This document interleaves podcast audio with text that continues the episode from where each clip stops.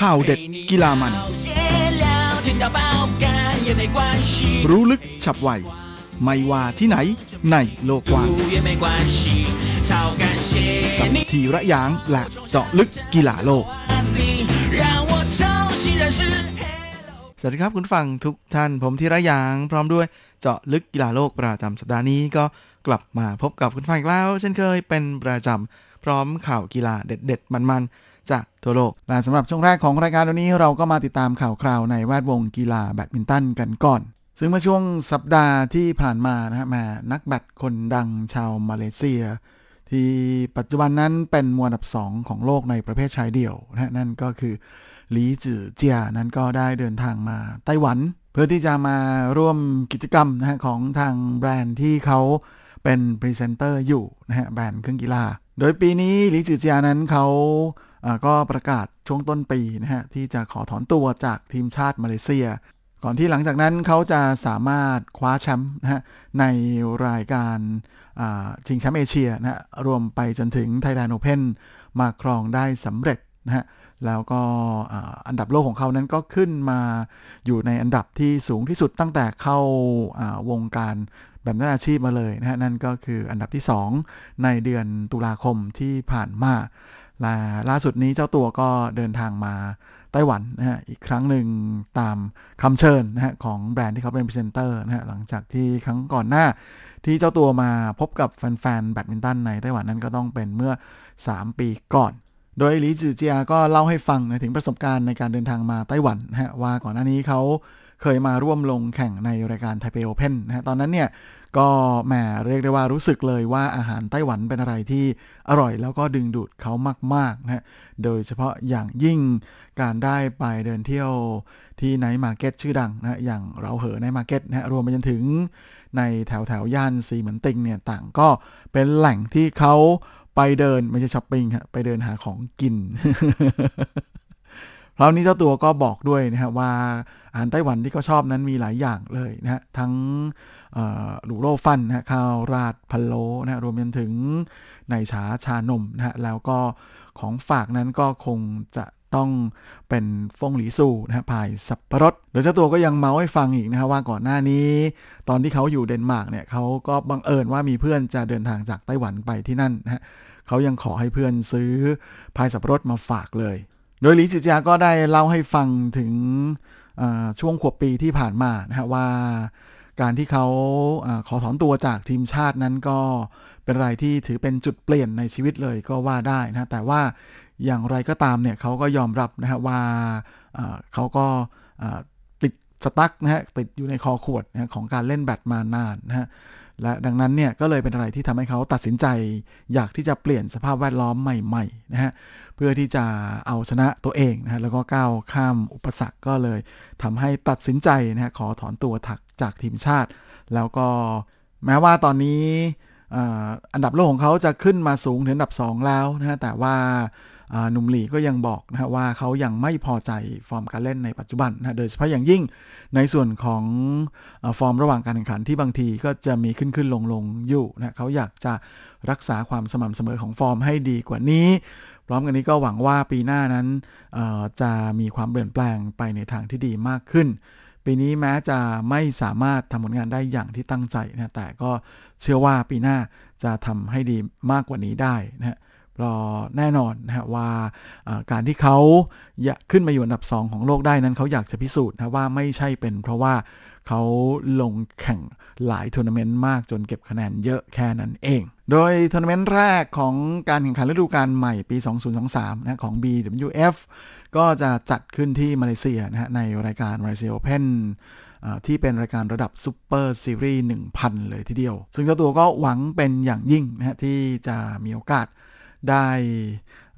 เก็บแชมป์เอาไว้ที่บ้านเกิดของตัวเอง โดยในการเดินทางมาไต้หวันของหลีจือเจียนั้นก็เพื่อที่จะแข่งแมตช์พิเศษนะเป็นการอุ่นเครื่องโชว์เพื่อให้คุณน้องๆ หนูๆนะฮะได้มีโอกาสเข้าชมนะครับแม่ก็เป็นกิจกรรมของทางแบรนด์นะฮะซึ่งหลีจือเจียนั้นก็ลงแข่งอุ่นเครื่องกับหวังจือเหวยนะฮะอีกหนึ่งหนุ่มไต้หวันนะฮะที่ เป็นพรีเซนเตอร์ให้กับแบรนด์เดียวกันนี้นะฮะต่อหน้าคุณน้องๆ หนูๆนะฮะที่โรงเรียนประถมหมิงเฉียนกั๋วเสี่ยวในกรุงไทเป้โดยหวังจื่อเหวยก็ให้สัมภาษณ์เช่นกันนะฮะบอกว่าเขาก็วางแผนสำหรับปีหน้าแล้วนะฮะ โดยตั้งแต่เดือนมกราคมนั้นเขาจะลงแข่ง 3ทัวร์นาเมนต์เลยนะฮะ เพราะฉะนั้นช่วงตรุษจีนของปีหน้าที่กำลังจะมาถึงนั้น เขาก็คงจะอยู่ต่างประเทศ พร้อมกันนี้เจ้าตัวก็บอกด้วยนะฮะว่าเขาตั้งความหวังเอาไว้นะฮะว่าใน3ทัวร์นาเมนต์นี้ที่เขาไปลงแข่งนั้นก็หวังว่าจะมีโอกาสได้ขึ้นโพเดียม เพื่อรับเหรียญรางวัลนะฮะสำหรับในการแข่งขันแบดมินตันอาชีพนั้น จะมีแค่แชมป์กับรองแชมป์นะฮะที่ได้ขึ้นโพเดียม ซึ่งเจ้าตัวก็บอกด้วยนะฮะว่าแหมตอนนี้เขาตื่นเต้นมากๆนะฮะที่จะมีโอกาสได้ลงสนามอีกครั้งโดย หวังจื่อเหวยนั้นก็มีปัญหาตั้งแต่เดือนตุลาของปีนี้นะครับ ในทัวร์นาเมนต์ที่ยุโรปนั่นก็คือเดนิชโอเพนนะฮะที่เจ้าตัวนั้นมีปัญหาเรื่องฟันนะฮะจนทำให้ไม่สามารถลงแข่งได้เพราะว่ามันปวดมากนะฮะ แล้วก็ทำให้หลังจากที่เขาจบการแข่งขันในรายการ French Open ปุ๊บเนี่ยก็รีบเดินทางกลับมาไต้หวัน เพื่อจะทำการรักษาเลย แต่ก็ด้วยความที่มันอักเสบนะฮะแล้วก็มีการอักเสบอย่างต่อเนื่องนะฮะก็ทำให้แทบจะกินอะไรไม่ได้เลยนะฮะจนทำให้เขาไม่ได้ลงแข่งนะฮะตั้งแต่เดือนพฤศจิกายนเป็นต้นมานะฮะ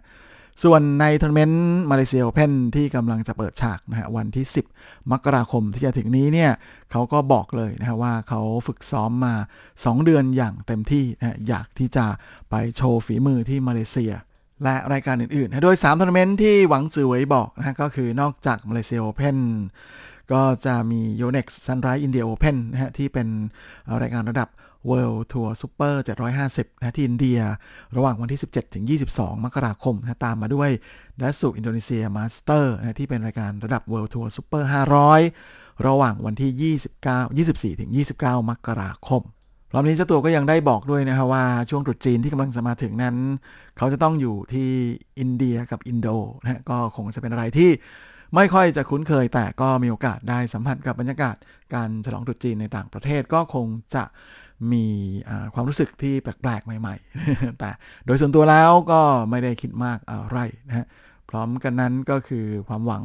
ที่เขาอยากจะได้สำหรับปีใหม่นะฮะก็คือการได้มีโอกาสขึ้นโพเดียมนะฮะในทั้ง3ทัวร์นาเมนต์นี้ จริงๆ ในช่วงปลายเดือนมกรานั้นก็ยังมีอีกหนึ่งทัวร์นาเมนต์ที่จะจัดขึ้นที่เมืองไทยนะฮะก็คือรายการ Princess สิริวัณณวรีไทยแลนด์มาสเตอร์ที่เป็นรายการระดับ World Tour Super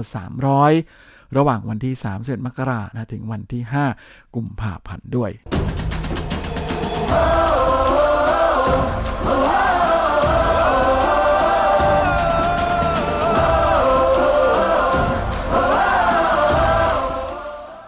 อีกข่าวในวันนี้มากันที่ข่าวคราวในแวดวงกีฬายูโดกันครับกับหนุ่มนักยูโดขวัญใจสาวแก่แม่หม้ายในไต้หวันหยางหย่งเหว่ย ซึ่งก็ได้ไปเข้าร่วมลงแข่งนะในศึกทัวร์นาเมนต์ยูโดชิงแชมป์โลกนะฮะสถานีสุดท้ายของปี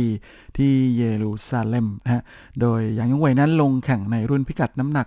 60 กิโลกรัมชายโดยทัวร์นาเมนต์นี้ถือเป็นทัวร์นาเมนต์ใหญ่เลยนะในการทำคะแนนสะสมนะของการอของวงการยูโดโลกนะฮะซึ่งคะแนนสะสมของรายการนี้นั้นเป็นรองเพียงแค่ศึก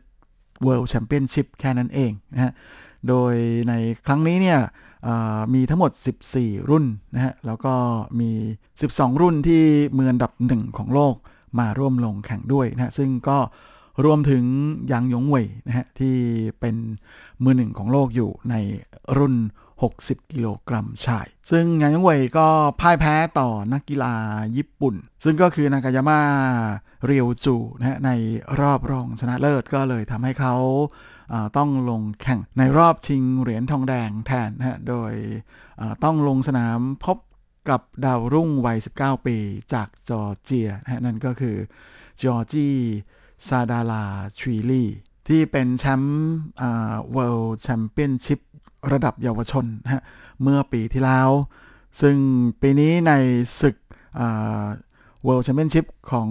ระดับเยาวชนนั้นเขาก็ได้เหรียญเงินแถมหนุ่มจอร์เจียคนนี้ก็เพิ่งจะลงสนามพบกับหยางหย่งเหว่ยนะฮะในทัวร์นาเมนต์ที่อาบูดาบีนะฮะ Masters นะฮะในศึกชิงเหรียญทอง ซึ่งตอนนั้นเนี่ยหยางหย่งเหว่ยก็แพ้ไปแบบน่าเสียดายทีเดียวนะได้เพียงแค่เหรียญเงินมาในครั้งนี้ เขาก็เลยอยากที่จะ มาแก้มือมาก ๆ เลย ก่อนที่ทางฝั่งของหนุ่มจอร์เจียนั้นจะโดนเตือน 3 ครั้งนะฮะ ก็เลยถูกจับแพ้ฟาวล์ไปนะฮะแล้วก็เลยทำให้หยางหย่งเหว่ยนั้น สามารถคว้าเหรียญทองแดงนะจากการลงแข่งในระดับนานาชาติ เป็นเหรียญที่ 3 ในปีนี้มาครองได้สำเร็จ โดยผลงานของยางยงเวยนั้น ปีนี้ก็ถือว่าเป็นปีที่ดีทีเดียวนะนอกจากเหรียญทองแดงในศึกที่เยรูซาเล็มแล้วนะฮะเขายังได้เหรียญทอง 1เหรียญนะฮะเหรียญเงิน 2 เหรียญแล้วก็เหรียญทองแดง 3 เหรียญนะฮะก็เรียกได้ว่าเป็นอะไรที่ทำให้เจ้าตัวนั้นมาถึงกับได้รับรางวัลเป็นนักกีฬายอดเยี่ยมประจำปีของไต้หวันเลยทีเดียว โดยในศึกที่เยรูซาเล็มนั้นก็ยังมีสาวไต้หวันนะฮะเหรียญ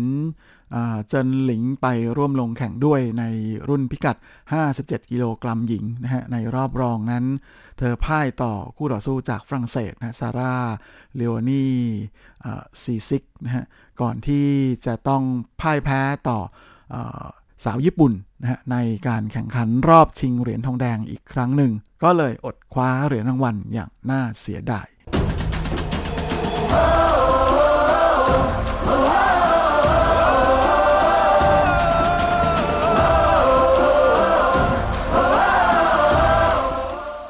ส่วนสำหรับช่วงสุดท้ายของรายการในวันนี้แม่ก็คงจะต้องขอแสดงความยินดีนะกับเหล่าแฟนคลับเมสซี่และแฟนบอลของอาร์เจนตินาทั้งหลายนะฮะมาหลังจากที่คว้าถ้วย World Cup นะฮะมาฟุตบอลโลกมาครองได้อย่าง ยิ่งใหญ่ทีเดียวนะฮะมาสำหรับนัดชิงชนะเลิศของปีนี้นะฮะซึ่งก็เป็นอะไรที่ perfect มาก ๆ นะครับ เพราะว่ายังเป็นการแข่งขันที่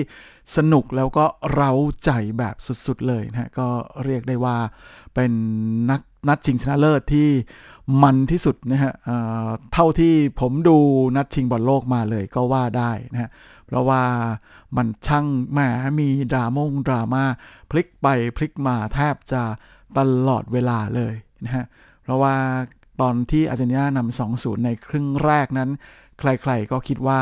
มันคงจะจบแล้วครับนายนะฮะ ใครจะไปนึกว่าฝรั่งเศสนะฮะ โดยการนำของเกรียนเอ็มบัปเป้นะฮะมาจะสามารถ กลับมาตามตีเสมอได้ 2-2 นะฮะ จนยื้อเข้าสู่ช่วงต่อเวลานะแล้วก็พอมาถึงช่วงต่อเวลาอาร์เจนตินาก็ได้จังหวะขึ้นนำอีกนะฮะ เป็น 3-2 เกมทำท่าจะจบ แต่ก็เป็นฝ้าของเอ็มบัปเป้คนเดิมนะที่สังหารลูกจุดโทษเข้าไปนะเป็นประตูตีเสมอให้ฝรั่งเศส เสมอไปได้ 3 ประตูต่อ3นะฮะต้องยื้อมาจนถึงช่วงยิงจุดโทษนะฮะ จริง ๆ ฝรั่งเศสนั้นมีโอกาสได้พิดิพิชิตอาร์เจนตินาในช่วงต่อเวลาด้วยนะ แต่ว่าลูกยิงของพวกเขานั้น แบบยิงจ่อๆด้วยนะฮะ ดันโดนมาร์ติเนซนะฮะ โกล์สุดเหนียวของอาร์เจนตินาเซฟได้นะฮะ ก็เป็นอะไรที่แม่เรียกได้ว่าดวงอาร์เจนตินา มาแรงจริงๆนะเพราะตอนแรกนึกว่าจากที่เทไปเจนีนาใช่ไหมก็หน้าเมมตั้มกลับมาทางฝรั่งเศส แล้วก็เหมือนเหมือนกับจะกลับไปที่เจนีนาอีกครั้งหนึ่งนะลามาติเนสคนนี้ก็เป็นโกที่เซฟจุดโทษได้เก่งมากเลยนะด้วยลีลาที่มันยั่วยวนกวนโทสะมาก ๆ เลยนะฮะ มันก็เลยเป็นอะไรที่ทำให้เหมือนกับเป็นการรบกวน